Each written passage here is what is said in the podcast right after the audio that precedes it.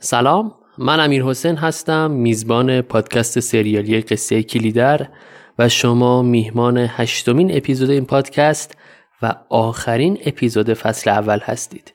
این اپیزود در بهمن ماه 98 داره منتشر میشه. اول از همه باید عذرخواهی کنم.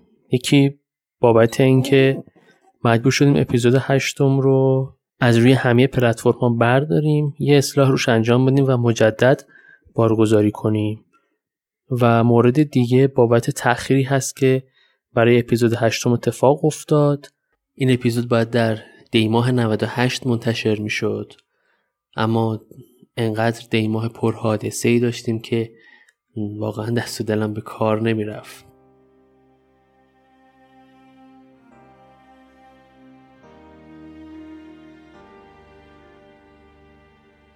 با فاصله کمتر از دو ماه بعد از حوادث و تنش های آبان 98 این بار به نحو دیگه هموطنه بیگناهی در حوادث خاص دیماه جونشون از دست دادن. واقعا متاسف کننده و متاثر کننده بود. فکر نمی کنم دیماه 98 از یاد مردم ایران بره. بعد از همه اینها سیل سیستان و بلوچستان رو داشتیم که شاید کمتر مورد توجه قرار گرفت و این روزها همچنان مردم این منطقه درگیر ویرانی ها و آوارگی های سیل هستند و می‌تونم بگم که برای همه مردم ایران آرزوی صلح، آزادی، امنیت و آرامش داریم.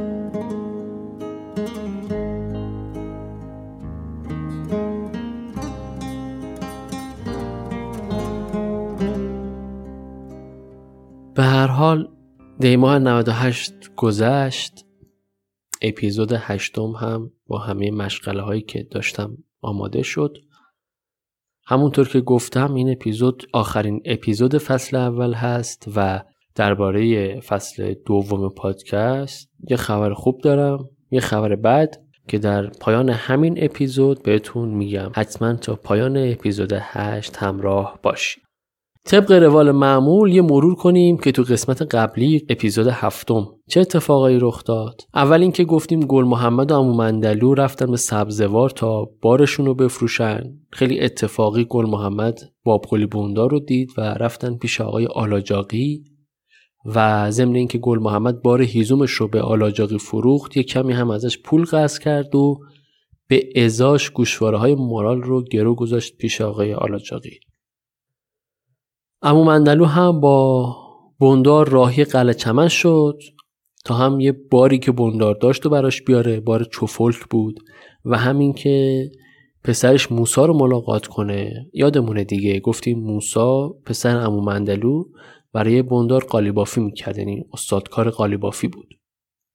بعد گفتیم گل محمد تو مسیر برگشتش از سبزوار که داشت برمیگشت پیش چادرهای کل میشی یه سر رفت روستای تلخاباد که یه سری به برادرش بگ محمد بزنه یه دیداری تازه کنن.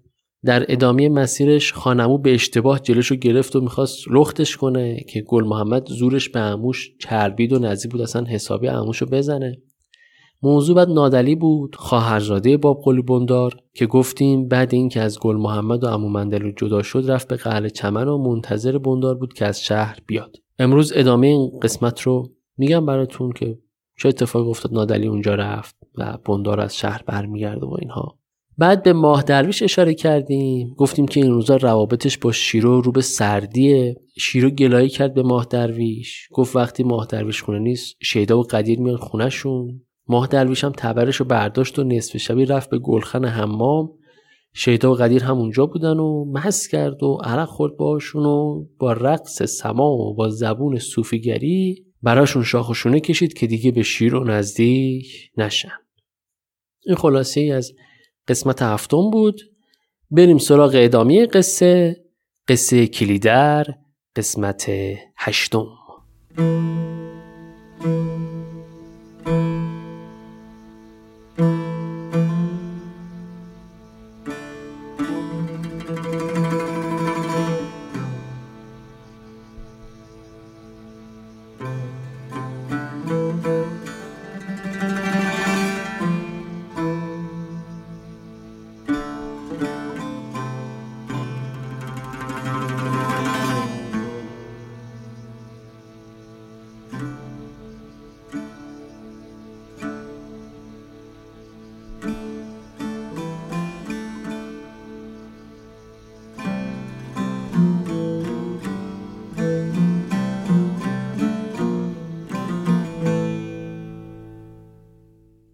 ادامه قصه از خونه کربلای خداداد شروع میشه. قدیر اول صبح با صدای پدرش از خواب بیدار میشه.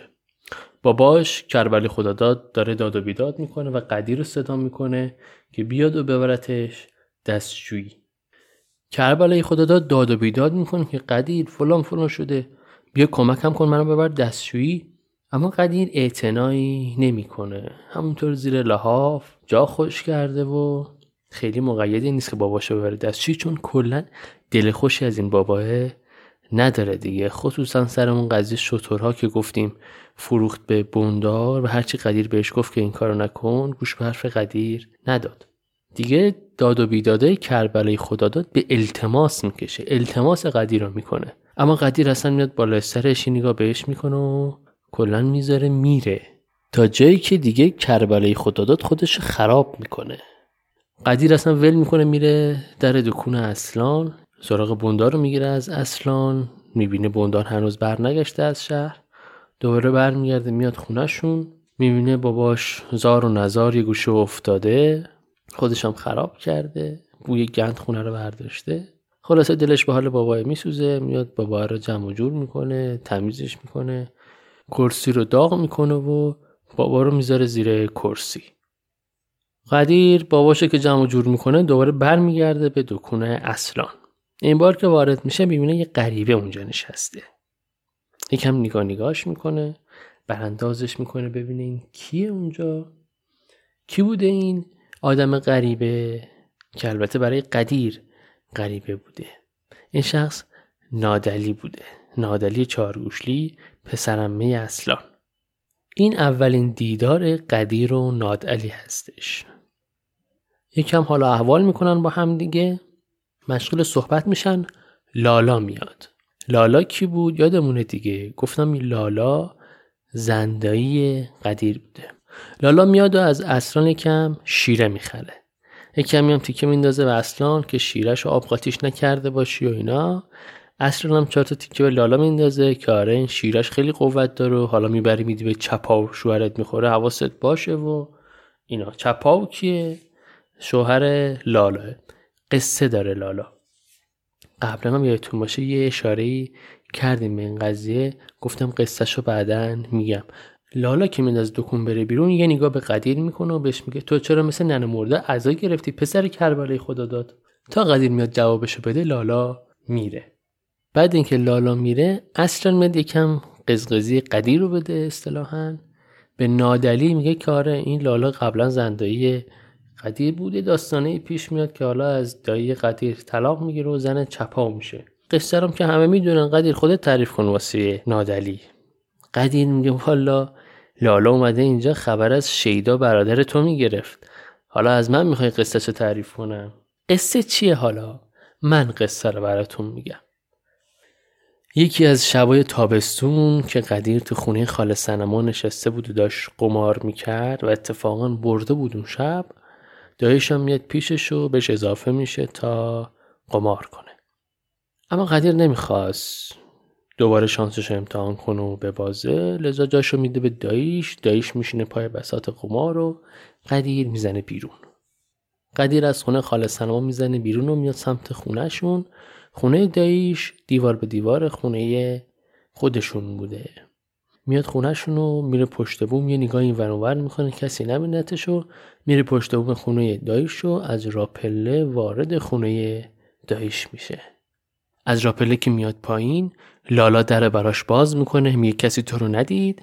قدیران میگه نه و وارد خونه میشه و بله.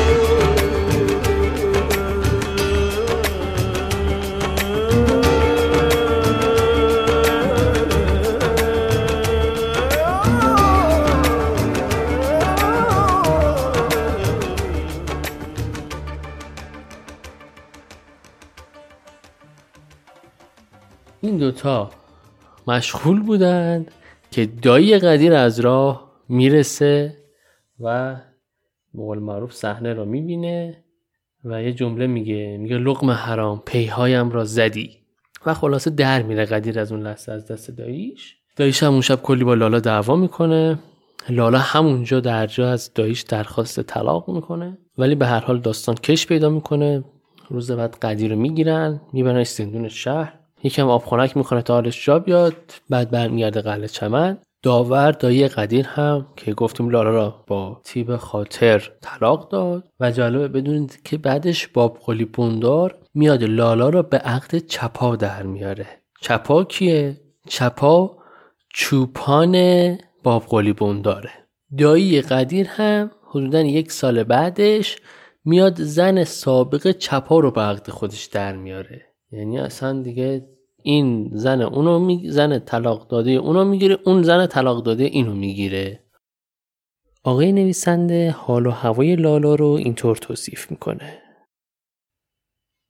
لالا از آن زنها بود که جزئی ترین لبخند و نگاه ناچیزترین خم تن و ظریفترین اشوه خود را می شناخت و از آن هرگاه که بجا می‌دید بهره می گرفت. به یک یا دو بغل خوابی گوسفندهای چپا را به نام خود کرده بود. به یک تکان تن شیدا را به خود کشیده بود. باب قلی بندار را به بازی گرفته بود. قدیر را در قصه خود می سایید. لالا به گونه بیمار کشش های خود بود. چشمه ای از آتش. عشقی که به جذب مردها و مشغول داشتن آنها به خود داشت کمتر از کینه نبود که به زنها زنهای دندانگیر داشت. این یک وصفی از حال و هوای لالا بود.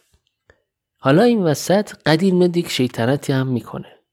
الان که لالا شده زن چپا و شیدا تو خط لالا هم هست اینا نخ میدن به هم دیگه. قدیر چیکار می‌کنه؟ قدیر میگه من باید شیرو. شیرو که زن ماه درویش. می باید شیرو رو بندازم به جون شیدا تا لالا مثلا از شیدا بدش بیاد. اصلا یه خال زنک بازی وحشتناک اون لالوها هست. قله چمنی که گفتیم بعدا باش خیلی کار داریم. یادتونه ما سر قصه های کلمیشی ها که بودیم هی صحبت از قله چمن و باب قلی بندار اینا می‌شد. گفتم ما خیلی کار داریم با این قله چمن. هنوزم کار داریم. هنوز به اصل داستان اصلا نرسیدیم. خلاصه این فکر و خیالایی که از سر قدیر هم رد می‌شد. برگردیم به داستان. کجا بودیم؟ توی دکون اصلان بودیم.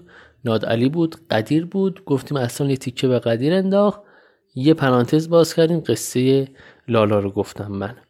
تو این حال و هوا باب قولی بندار از را می‌رسه. با کی داره میاد؟ با امو مندلو. گفتیم دیگه تو قسمت قبلی گفتیم بار چوفلک از سبزوار داشت می آورد داد امو مندلو براش بیاره. اینا با هم می‌رسن قلعه چمن. امو مندلو هم که اومده بود پسرش موسا رو ببینه دیگه. باب قولی بندار موسا رو صدا می‌کنه. میگه بیا برو. ببین بابات اومده اشاره کردیم دیگه قبلا.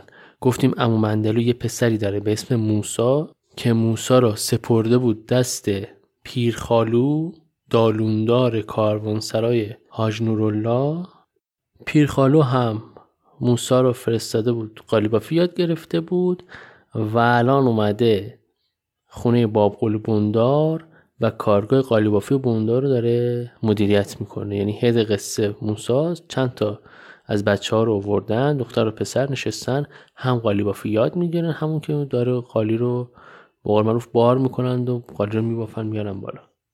حالا امومندلو اومده بود که این موسا پسرش رو ببینه. این شاید اولین برخورد ما تو قصه هست که داریم از موسا میشنویم. بوندار از را می‌رسه. همه حالا باهاش کار دارن. قربان بلوش میاد باهاش کار داره. نادلی که اصلا مهمونشونه. گفتیم دیگه نادلی با گل محمد و امومندلو توی راه با هم بودن دیگه. حالش هم خوب نبود. نادلی وسط را بیدارش کردن. راشو کش کرد اومد قلعه چمن. امومندلی گل محمد هم با هم رفتن سبزوار اینا رو یادمونه دیگه. قسمت قبل گفتیم اگرم یادمون رفته دوباره اینجا یادآوری میشه.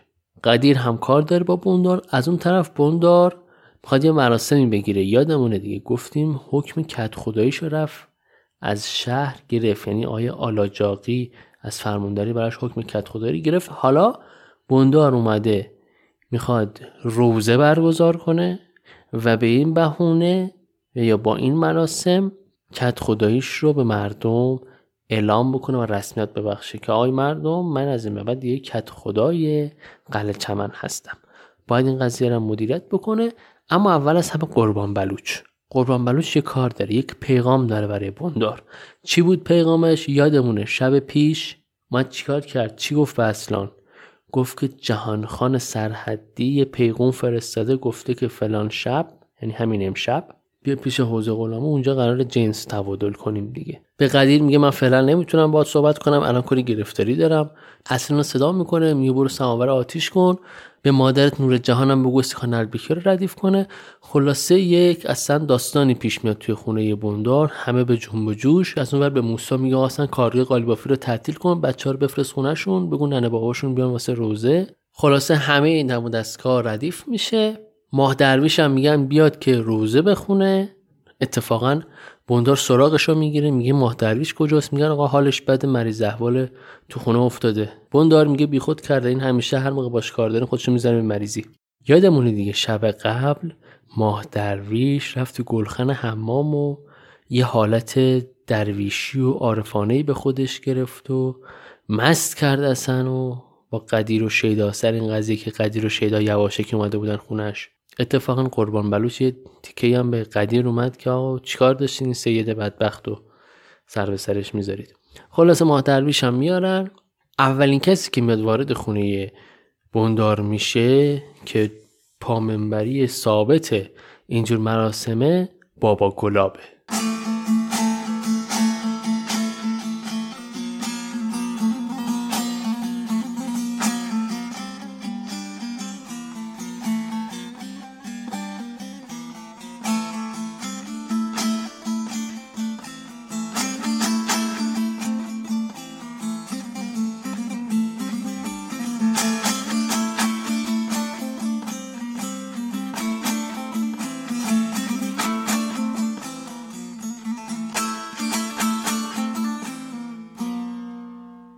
بابا گلا پیرترین فرد قلعه چمنه. همه هم نصیحت می‌کنه.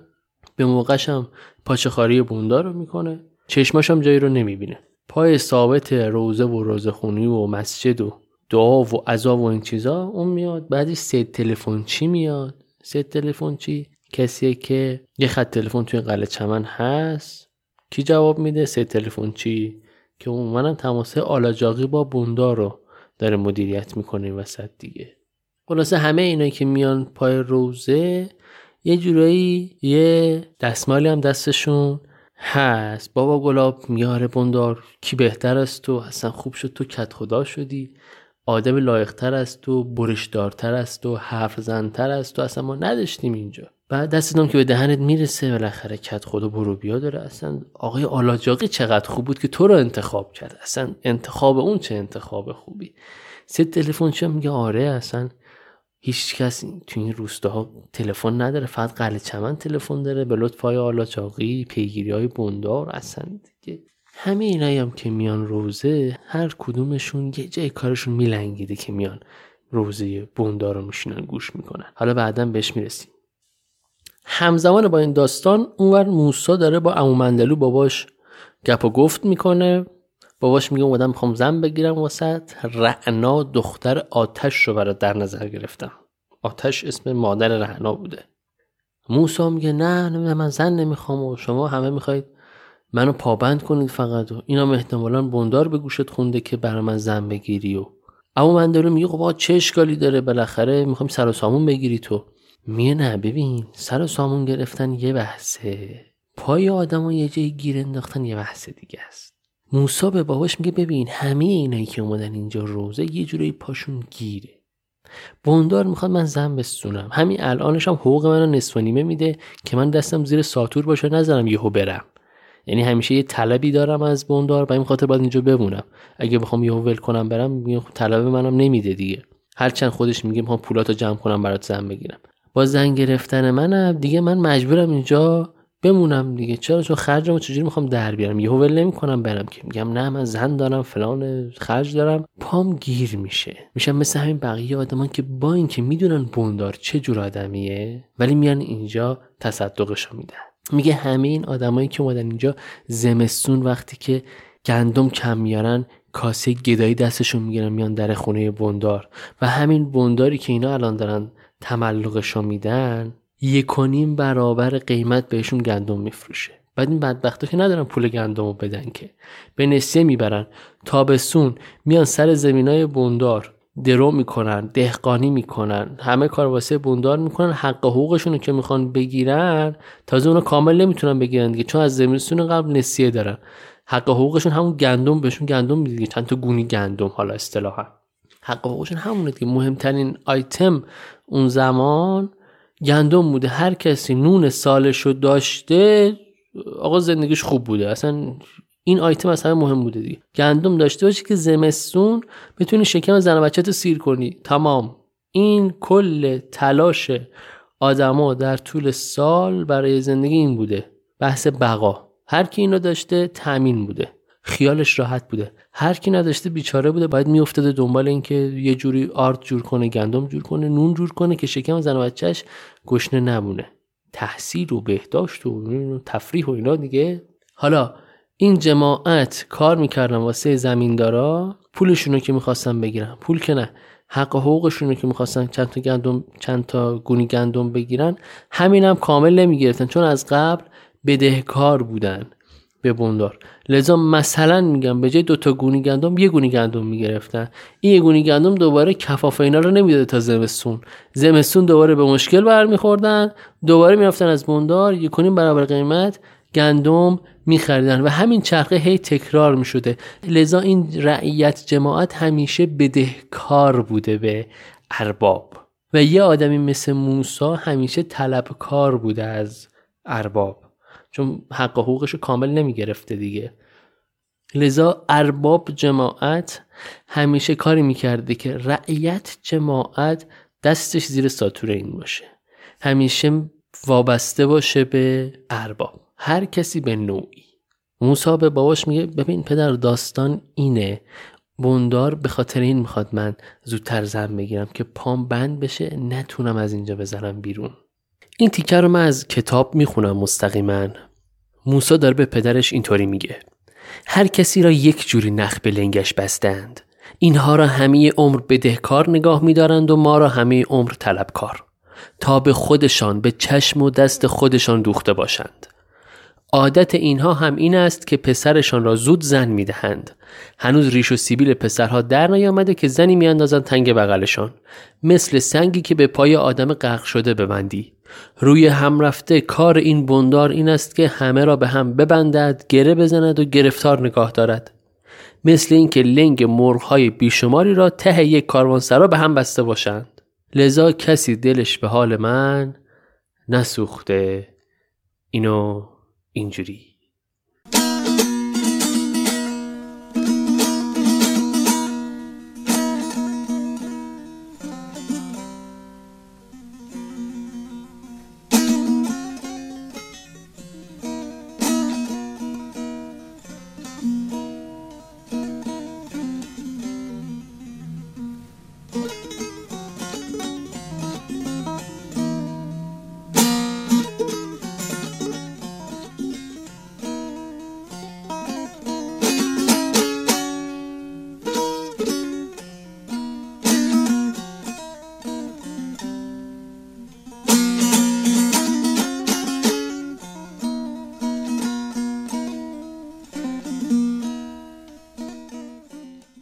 خب مجلس روزخونی تو خونه بندار برگزار شده. آدمای قلعه چمن اومدن.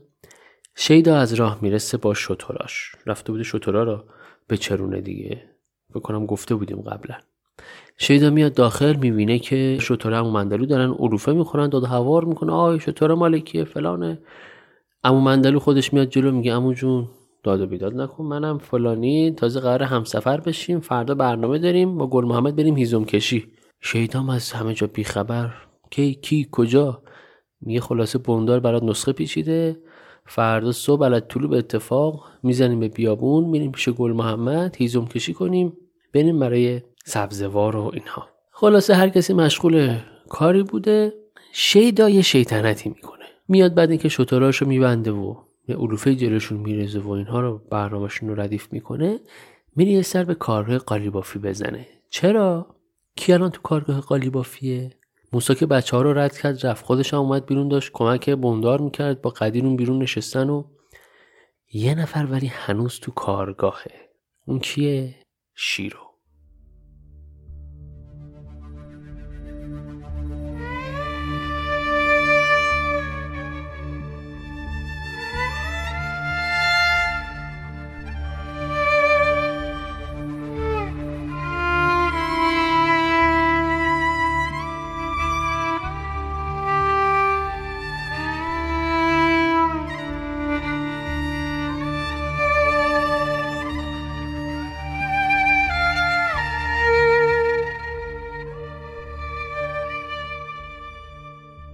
شیدا آروم میره داخل کارگاه میره بله شیرو مشغول بافتن و داره کم کم جمع و جور می‌کنه. میره جلو یه سلام علیکی با شیرو می‌کنه.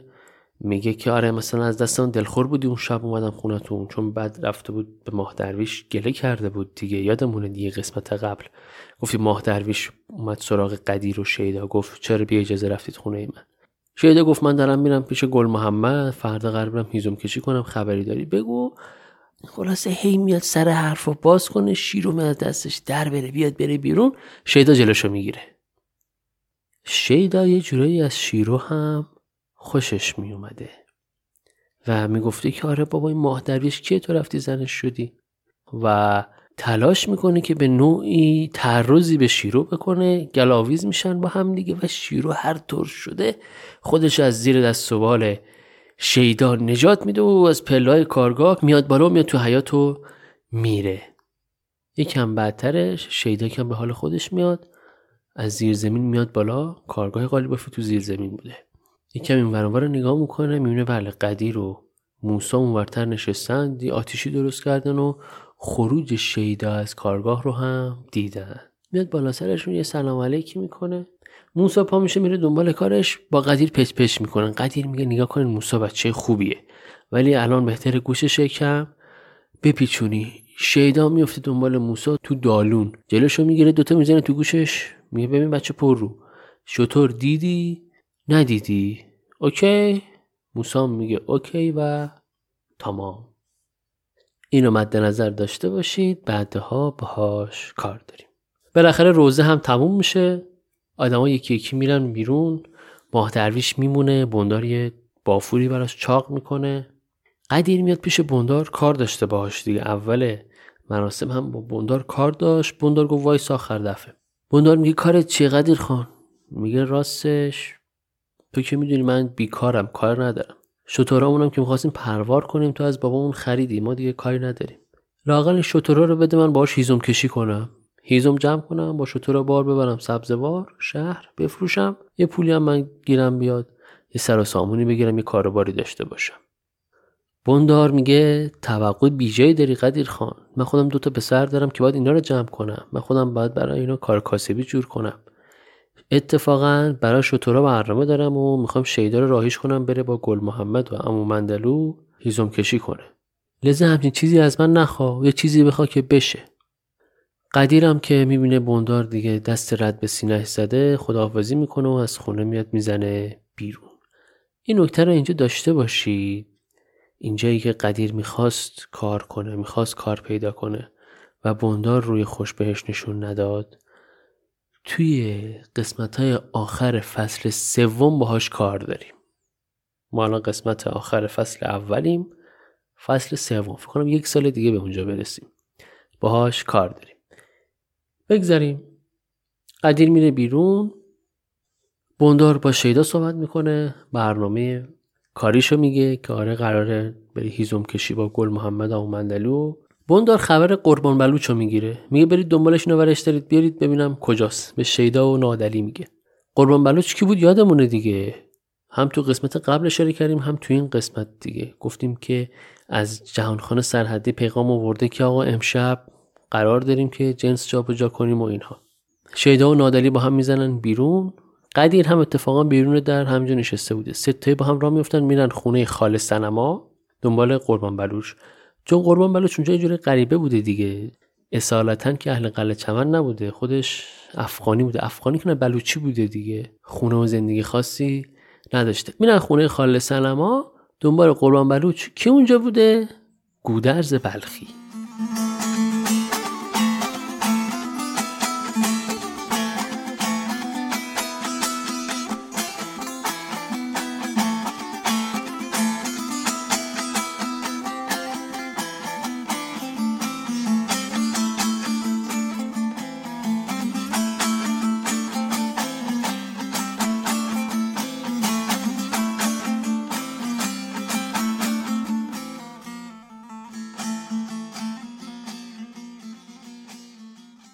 در کنار پهلوان گودرز بلخی خب قربان بلوچ همونجا بوده. شیدا صداش می‌کنه میگه بلوچ زودتر پاشو بیا که بندار کارت داره. می‌خواد بره پهلوان گودرز بلخی صداش می‌کنه. یادمونه گفتیم پهلوان خیلی دل خوشی از بندار نداره سر قضیه شطورها. پهلوان به شیدا میگه خیلی سر و صدا می‌کنی شیدا خان مواظب باشی وقت بال و پرت نسوزه. اینا که میگه کلکل شیدا و پهلوان شروع میشه. شیدا میگه خب تو چرا آتیش می‌گیری وقتی منو می‌بینی؟ گودرس پهلوان میگه معلومه چرا آتیش می‌گیریم. وقتی شما پارو دمه اینو اون می‌ذاری ما وقتی میبینیمتون گل از گل اون نمیشکفه. شیدا میگه که پارو دم بقیه می‌ذاریم یا پارو دم تو می‌ذاریم؟ مشکل تو بقیه نیستن. ما چون به تو نسیه نمیدیم از دکونمون حالا آلون شده اینجا واسه ما. پهلوون میگه که آره دیگه خوب دارید میتازونید تو قلعه چمن. مباشر که شدید گلهداری که می‌کنید شطور هم که می‌برید میچرونید. بقالی هم که دارید جنس هم که اینور اونور می‌کنید. خلاصه شما تو همه حوزه ها ورود پیدا کردید. دیگه جایی واسه کاسبی واسه بقیه نمی‌ذارید. همه با سر بزنن ببینن که فقط شما پول در بیارید بخورید. لام از سبا شیدا میگه تا چشم حسود کور بشه. روزتو خوندی؟ بندار به آفتاب نشین جماعت. نسیه نمیده. آفتاب نشین منظور آدم بیکاره تا جایی که من می‌دونم. چون کسب کار خاصی نداره. تو هم بهتره به جای این کارا بیل دهخانی بذاری روشونت بری کار کنی. اینا میگه بره. پهلوون میگه ببین بیل دهقانی پیشکش همونا که دست به مالیشون چربه. من نوکری کسی رو نمی‌کنم. من هر کاری کنم باید برای خودم کار کنم. اما چهار تا مثل شما که وضعشون خوبه میان تریاک قاچاقا به نسیه میفروشن به مشتری و خورده فروشایی مثل من که باید نقد بفروشن نمی‌تونن کاسبی کنن. شیدا میگه تا باش خورده فروشایی مثل تو زانوی غم بغل بگیرن و دق کنن هستن اینو میگه و میره.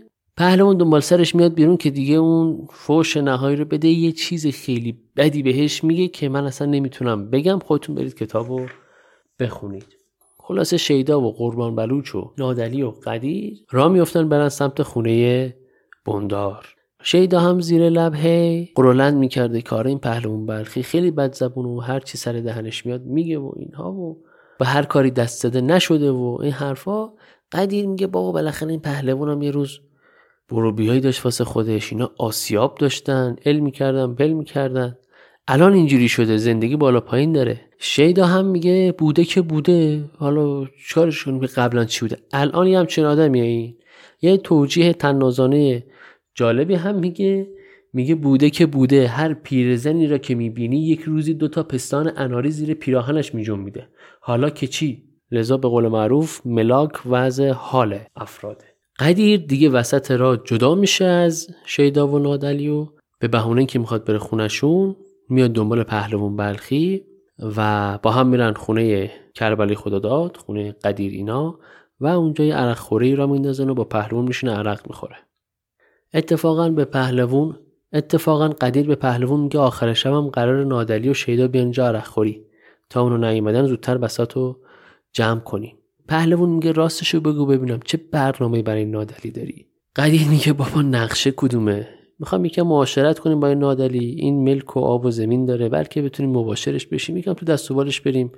یه کاری چیزی برای خودمون جور کنیم. دستمون بند باشه. قدیر بعدش میگه راستی پهلوون از اون رفیقت چه خبر؟ پینه دوزه. پینه دوزه یادمونه کی بود دیگه؟ ستار بود اسمش دیگه. گفتیم با گل محمد توی اون قهوه خونه توی سبزوار آشنا شد هی نگاش می‌کرد. پهلوون میگه چطور مگه؟ میگه والا من یه بوهایی میشنوم مشکوک می‌زنه این میاد میره. پهلوون میگه والا مشکوکی نداره تو علکی داری داستان میبافیدی آدم بیکار تومونشو میندازه تو هاون و میکوبه. اینا حکایت کاربار توه. من قبلا دست باز بود. سفره خونم واسه همه پهن بود. مهمون زیاد داشتم. الان دست تنگه. ولی می‌تونم جا بدم به یکی که. من خدا میاد اینجا. یه کاری می‌کنه پینه دوزی می‌کنه. کفشا رو میندازه. یه کاری رو میندازه. ما هم یه جایی بهش میدیم بیاد شبا بخوابه. لالوی این صحبت ها عباس جان می‌رسه. عباس جان گفتیم برادر قدیر بود دیگه. سرما خورده میاد اونجا میشینه برای دل اینا. میگه آره رفتم بالا کرسی یخ بود.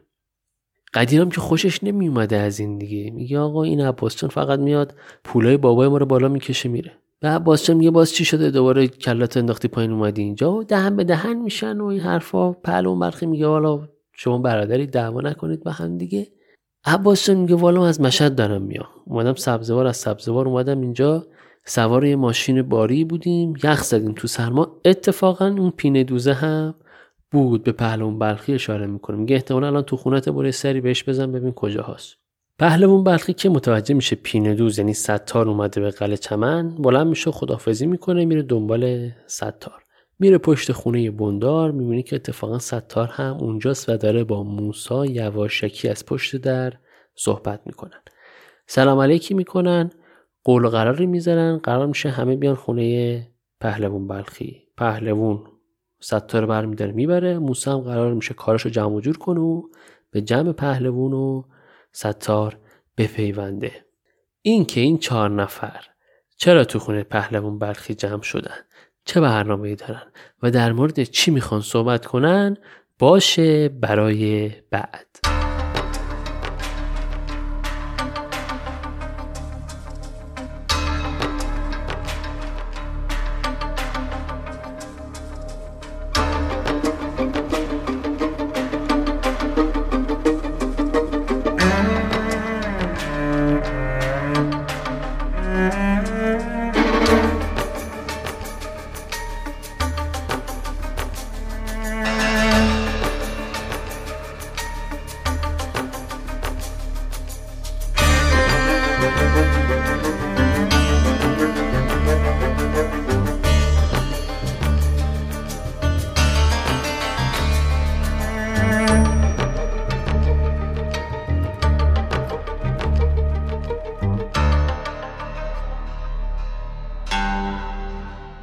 موسی کم کار داشته تو خونه بندار دیگه. یادمونه دیگه الان آخر شب شده. بندار داره قربان بلوش و ماه رو راهی می‌کنه که برن سر قرار با نماینده جهانخان سرحدی برای تبادل جنس. اسلحه بهشون میده اسب بهشون میده راهیشون می‌کنه برن. موسا هم طبعا تا همه بیدار بودن نمی‌تونست از خونه بزنه بیرون. خلاصه قربان بلوچ و راهی میشن. بوندار کم کم خیالش راحت میشه میره که بخوابه. از اون طرف ناد علی و شیدا می‌زنن بیرون از خونه که برن خونه قدیر برای عرق خوری. میرن خونه قدیر عرقشون رو می‌خورن میان بیرون که برن. نادلی میگه آقا این شیرو از سوقی من خبر داره. چون شیرو خواهر گل محمده سوقی هم ردشه که زده بودن. می‌دونسته که یه بار اومده سمت چادره کلمیشی ها. میگم برم از شیرو خبر بگیرم الان. اینا مست. شیدا ولی بهش بر می‌خوره. شیدا یه جورایی کرش داشته با شیرو دیگه.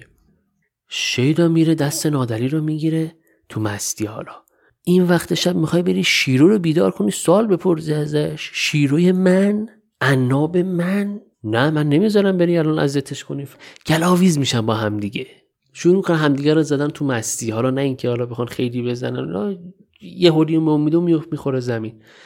قدیر هم از دور داشته این صحنه رو نگاه می‌کرده که این خانزاده ها افتادن به جون همدیگه و تو مستی دارن همدیگه رو می‌زنن. و تو دلش میگه بزنید همدیگه رو حرومزاده ها بزنید لتو پار کنید همدیگه رو. اتفاقا چند تا خونه اونورتر پهلوون بلخی هم در خونش وایستاده بود و داشته این صحنه رو می‌دیده و اونم تو دلش میگه بزنید هم دیگر حرومزاده ها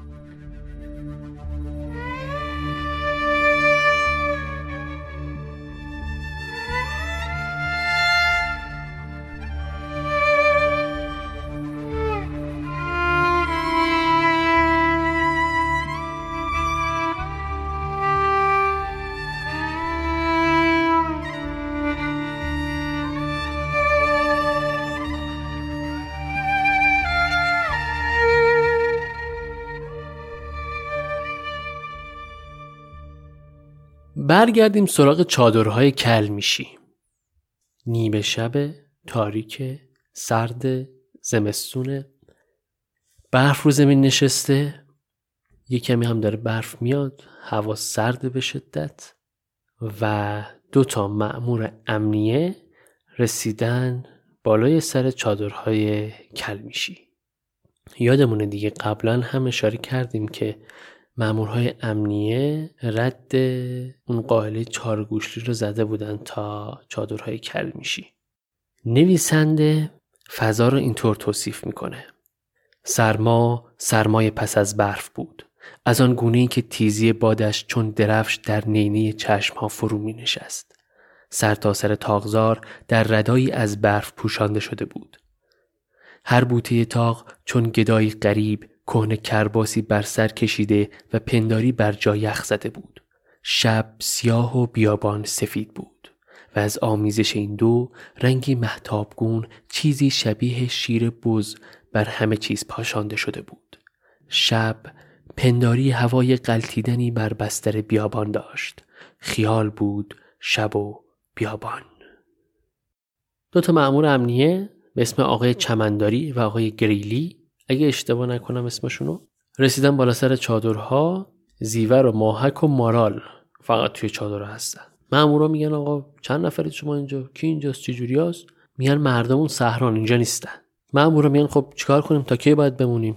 زنها میگن والا نمی‌دونیم ما. باید بفرستیم دنبالشون ببینیم کی میان به اضافه اینکه دخترها میگن که ما بدون اجازه مردمون آب هم نمی‌تونیم بخوریم. تا اونا نباشن نمی‌تونیم به شما جا بدیم. آیا چمنداری ولی خب از اونجا که سرما خورده بوده و حالش خیلی بد بوده میگه آقا من این چیزا سرم نمیشه. به آقای گریلی هم میگه اینو. میگه والا من این چیزا سرم نمیشه. من میرم توی چادر یا آتیشی چیزی بیارید گرمم بشه من دارم میمیرم. خلاصه ماهک و مارال میرن دنبال این که پهن خشک و هیزم که زیر خاک قبلا دفن کردن اینا رو پیدا کنن بیارن که آتیش درست کنن. گریلی ولی میاد یکم با زیور صحبت می‌کنه یکم استنتاقش می‌کنه ببینه چند چنده. آقا شما چند تایی چند تا چادرید چند تا مردید چند تا زنید؟ زیور هم گوشه ذهنش بوده که گل محمد سر قضیه چارگوشلی ممکنه تحت تعقیب باشه و اینا به خاطر قائل چارگوشلی اومدن می‌خوان که گل محمد رو پیدا کنن. هر چند خودشون این رو سراحتا نمیگن. با این حال زیور دستپاچه جواب میده. مامور هم متوجه میشه آقای گریلی. ولی این آقای گریلی هم همچین بفهمی نفهمی سر گوشش میده. تو این حال و هوا و گرفتاری و خستگی و نصف شب و برف و بوران و سرما و زمستون که اومدن تو چادر این بندگان خدا اونم بدون اجازه مرداشون صحبتایی که با زیور می‌کنه دیگه از سمت استنتا خارج میشه دیگه. کم کم شروع می‌کنه لاس می‌زنه با زیور. تا جایی که به زیور میگه تو هنوز بچه نزایده ها معلومه. مثل شیشک هستی. گل عمر زن همین وقت زیور اصلا میترسه بنده خدا. میگه این چی داره میگه؟ بیرون چادرها هم دارن صحبت می‌کنن. هیچ کس هم نیست و آقای گریلی معمول امنی ما میره سمت زیور که زیور رو بگیره و زیور جیغ می‌کشه و فرار می‌کنه میره سمت بیابون و توی تاریکی محو میشه. گریلی دست پاچه برمیگرده توی چادر. اون آقای چمنداری میگه مردی که ول کن تو این هیریویری تو الان همش به فکر اونجاتی ول کن دیگه. اینجا دست از سر زن مردم. اونم زن اشایری زن ایلیاتی این الان میرن اینا مرداشون رو برمیدارن میرن دهن ما رو مسواک می‌کنن. چه کاری آخه تو می‌کنی؟ رفتی گیر دادی به زن مردم. اونم زن شوهردار اصلا. فازت چیه؟ خلاصه میگذره بلقیس می‌رسه. دخترها میرن بلقیس خبر می‌کنن بلقیس میاد. میگه برادر جان چی می‌خواید؟ شما قضیه چیه؟ آتیش که الان درست می‌کنیم براتون باید سب کنیم. تریاک هم ما نداریم اینجا حقیقتا. اینجا هیچکی عملی نیست. ما نداریم بهتون بدیم. چای هم کلا گرونه. ما به جای چای یه سری دمنوشه کوهی داریم اونا رو بهتون میدیم. قند هم فکر نمی کنم داشته باشیم. تموم کردیم یکم مویز داریم بهتون میدیم. غذا هم تو این سرما نصف شبی من چیزی ندارم. یکم خمیر میارم ها می‌کنم نون میپزم بهتون میدم. خمیر ها کردن این اصطلاح باز محلی محسنی خمیر رو درست می‌کنن و ورز میدن و اینها. تو همین رفت های زیور که می‌رفته بیرون چادر میومده چای دم بذاره نون درست کنه و اینها اون آقای گریلی به چمن داری میگه آقا زودتر. یه تیکه تریاک خودشون داشتن. میگه زودتر این تریاکی تا دود کن و تا مردشون نیومدن ما بذاریم بریم. چمن داریم میگه آخه تو این برف ما کجا بریم آخه؟ میگه تو چیکار کردی که بریم؟ نکنه خوابیدی با اون زن زیور. میگه نه والا من فقط رفتم سمتش همین بیشتر از این چی نکردم؟ اونم غلط کردم. الان مثل سگ پشیمونم. فقط زودتر بیا بریم که داستان نشه برامون. چمن داره میگه آقا من تو این برف هیچ جا نمیرم. من موافقتم هستم باید گوش کنی همینجا بمونی. بلقیس بیرون چادر این حرفا رو می‌فهمه. متوجه میشه که یه کاسه زیر نیم کاسه است اینا یه بندی آب دادن. تو همین حال و هوا ماهک می‌رسه. ماهک می‌رسه پیش بلقیس میگه آقا زیور اومده همه داستان رو به گل محمد گفته آتیش بپا کرده. گل محمد برسه اینجا خون بپا می‌کنه.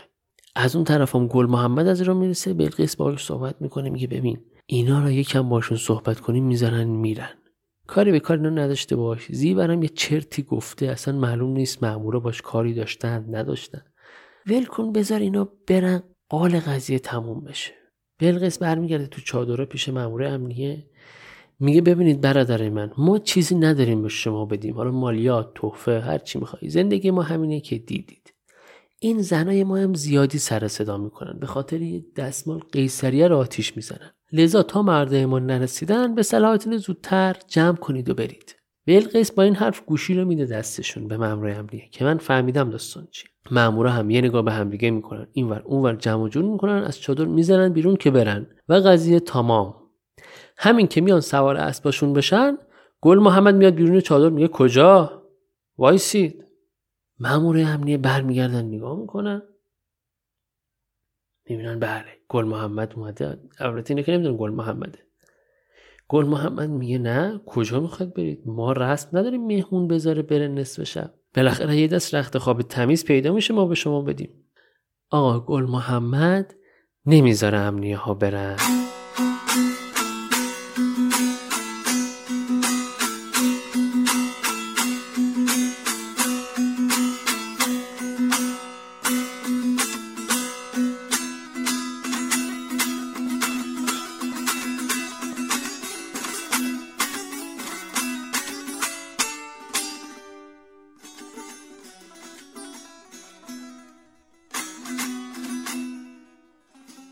گل محمد میاد با مامورای امنیه صحبت می‌کنه دعوتشون می‌کنه دوباره توی چادر. به مادرش میگه هیزم ردیف کن یه غذایی درست کن واسه اینو. میاد میشینه با مامورا صحبت می‌کنه میگه آره ما اینجا داستان داریم گرفتاری داریم زمستونه. زنها اذیت می‌کنن بعضی وقتا یه حرفایی می‌زنن یه خیالاتی برشون میداره ولی ما جدی نمی‌گیریم دیگه. گوشی رو باز میده دست مامور امنیه که آقا زن من اومده گفته تو نظر داشتی بهش. ولی آره ماسمالی می‌کنه. خلاصه زیر سیبیلی رد می‌کنه قضیه رو که معمورم کاری به کارشون نداشته باشن به خیال خودش. چمنداری هم که زنشو طلاق داده بوده میگه آره اتفاقا می‌دونم چی میگی. من خودم یکی از اینها رو داشتم. فتنه گن برا خودشون. تو هر آستینشون یه بلایی دارن. نمی‌دونم داستان داریم.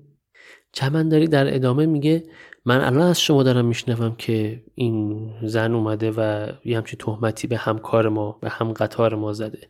وگرنه این همکار ما گریلی یه پرسجویی کرد که هم سوال جواب کرد بعد یهو دیدیم صداش در اومد در رفت و فلان و اینها. اصلا چنین بحثی نبوده امان از دست این زنها. آقا اصلا قضیه برگشت انگار. اینا کامل هاشا کردن همه رو بستن به اون زیور بدبخت. تا اینجام که دیدی دیواری کوتاهتر از این زیفر بند خدا نبوده. ادامه صحبتشون گل محمد میگه خلاصه ببینید من چی می‌کشم از دست این زن؟ اونم توی همچین سال و ماهی. تو این زمستون بیابون بیاب علف. یه دونه سکه هم واسمون نمونده. قند و چایی هم پول نداریم بخریم و خلاصه به ما گفتن که شما برای گرفتن مالیات اومدید ولی ما چیزی نداریم از این حرفا. چمنداری و گریلی یه نگاه به هم می‌کنن میگن والا ما خودمون که نیومدیم ما رو فرستادن. بالاخره خزانه دولت هم خالی و باید پر بشه. گل محمد میگه یعنی واقعا می‌خواید تو این زمستونی از ما مالیات بگیرید. مامورا میگن ببین ما سیاهه داریم می‌دونیم شما 300 400 تا گوسفند دارید. اینجوری هم نیست که وضعتون بد باشه. گل محمد میگه به خدا ما مریضی افتاده توی گلمون. مردن چند تا ازمون؟ اصلا این خبرا نیست. مامورا میگن ببین خودت می‌دونی. یا بیا مثل بچه آدم مالیاتتو بده یا باید ببریمت شهر اونجا بیا جواب پس بدی. همین حرفا رو بیا اونجا به معمور بگو به فرمانده ما بگو چه می‌دونم به عدلیه بگو اونجا جواب بده. گل محمد هاج و واج میمونه.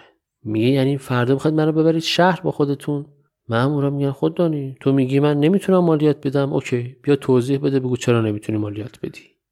خلاصه لالو این صحبت ها بلقیس هم مجمعه کل جوش که آماده شده است رو میاره میده گل محمد و گل محمد غذا اینها رو می‌ذاره و از چادر میاد بیرون. میره با بلقیس صحبت می‌کنه. میگه قضیه چیه؟ میگه آره والا اینا مالیات می‌خوان از ما و تازه سر این قضیه می‌خوان منو ببرن شهر. بلقیس میگه آقا بخوای من گردنبند نقره‌ای دارم مال مادرم. اینو بده به اینا برن صداشون بیفته. گل محمد میگه نه اینطوری نمیشه. اینا خیلی پررو میشن. ما باید داستانی برای اینا درست کنیم. بلقیس میگه آقا ما چیکار کنی آخه نمیشه که اینطوری. اینا ولی یادمون باشه که گل محمد وقتی تو چادر داشت با امنی ها صحبت می‌کرد برق تفنگای برنو چششو گرفت. آقای نویسنده اینطور توصیف می‌کنه حال گل محمدو. جدالی درون گل محمد برپا بود. وسوسه ای برق ساقه تفنگ آرامش نمیگذاشت. فریب گمان. فشار خواست ناروایی ناداری و توانایی. زخم جان نیش خفت. دنیا چقدر برای تو عزیز است؟ عاشق همه این دنیایی و اما در این میان پیش پای سه روی بر خاک میمالی. تفنگ و زن و اسب. نگاه زن برق تفنگ و تاخت و توان اسب تو را به ستایش برمیانگیزد. برنو مارال قرعات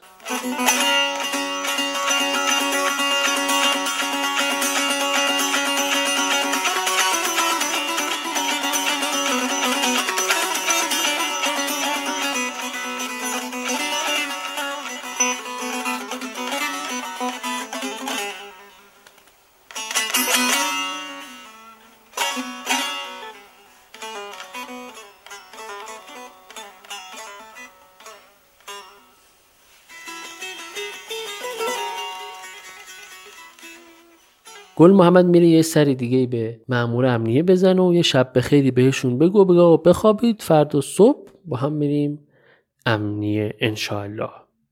برمیگرده میاد یه کوزه آبان براشون می‌ذاره.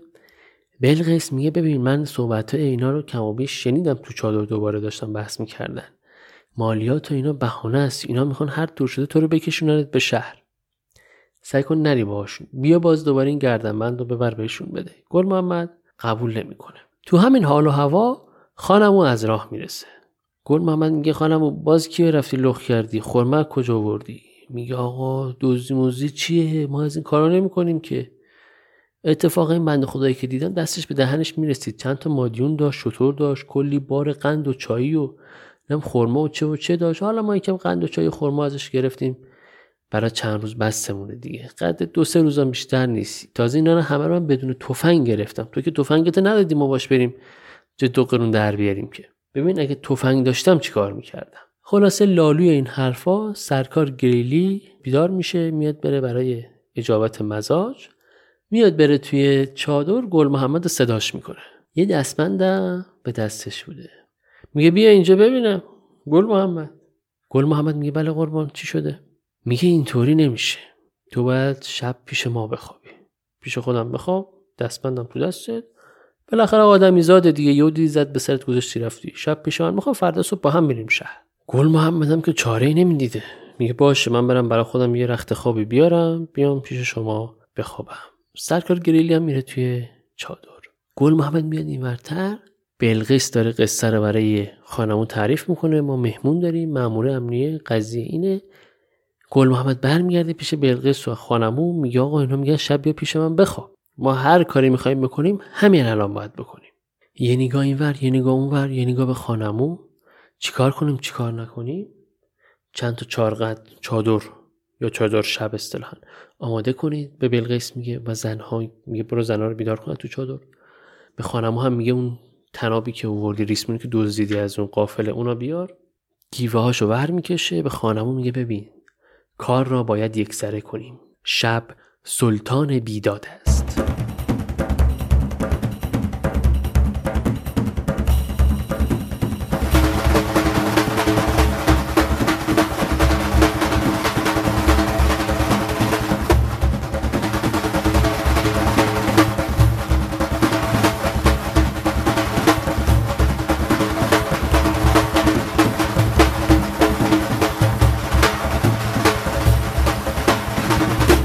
خلاصه خانمو و گل محمد میان سمت چادر مامور امنیه به یک باره میریزن داخل چادرها دوتا مأمور رو می‌گیرن تناب پیچ می‌کنن دهنشون رو میبندن یه چادر رو می‌کشن روی سرشون با کمک زنها بلقیس محک و مارال و اینا رو سوار اسب می‌کنن میبرنشون سمت چاهای زغال امومندلو یادمونه دیگه قبلا گفتیم امومندلو زغال درست می‌کرد. اون کارگاه زغال درست کنیش چاهایی که توش زغال درست می‌کرد وسط تاغزار بود. یادتونه در تاغزار هم یکی دو قسمت قبل گفتم. خلاصه نصف شب توی اون سرما توی اون برف میرن تا می‌رسن به چاهای زغال و حالا باید تکلیف این مأمور امنیه رو روشن کنن.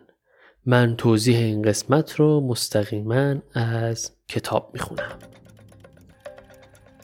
دل سنگ مردان کل میشی چاهای آتش و دود پرتگاه دوزخ. دهان توفنگ ها به یک حرکت بر دنبه سرها نشست. نگاه سنگ خانمو به گل محمد نگاه سنگ گل محمد به خانمو. آتش!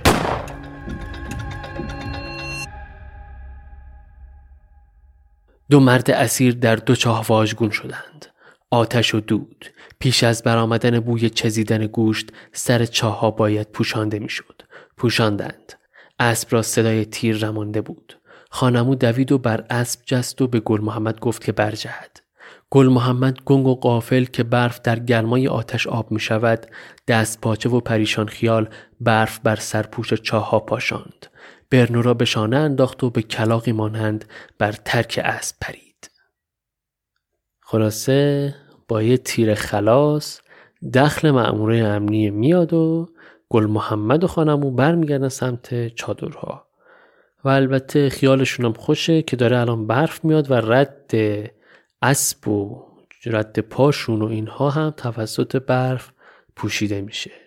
اما خبر بد دارم. گل محمد خانمون که نزدیک چادرها میشن می‌بینن دوتا سوار رسیدن به چادراشون و مهمون جدید دارن. کیه مهمونشون؟ گفتیم دیگه شب قبل خونه بندار. یادمونه دیگه. دم صبح کی از را رسیده؟ کی قرار بود بیاد پیش چادرهای کل میشی؟ شیدا و امومندلو شب پیش خونه بندار صحبتشون بود دیگه. بعد روز خونی اومدن برای بحث هیزم کشی. دم صبح اینا از قلعه چمن را افتادن شیدا و امو مندلو و حالا رسیده بودن به چادرای کلمیشی امو مندلو گفت آقا خانم و گل محمد خان کجا بودی فلان؟ اینا گفتن آره ما اسبمون رم کرده بود رفتیم اینا رو بیاریمش و اینها. اینا هم گفتن باش.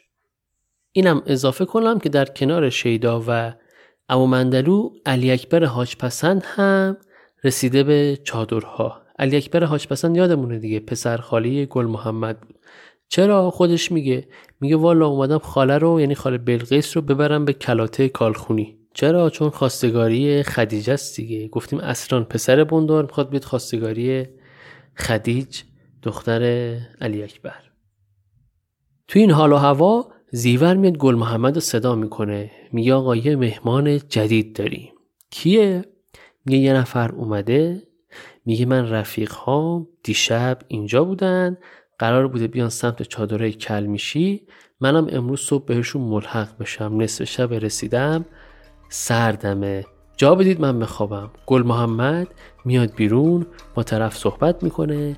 این شخص کسی نبوده جز مالی چیه اداره مالیات.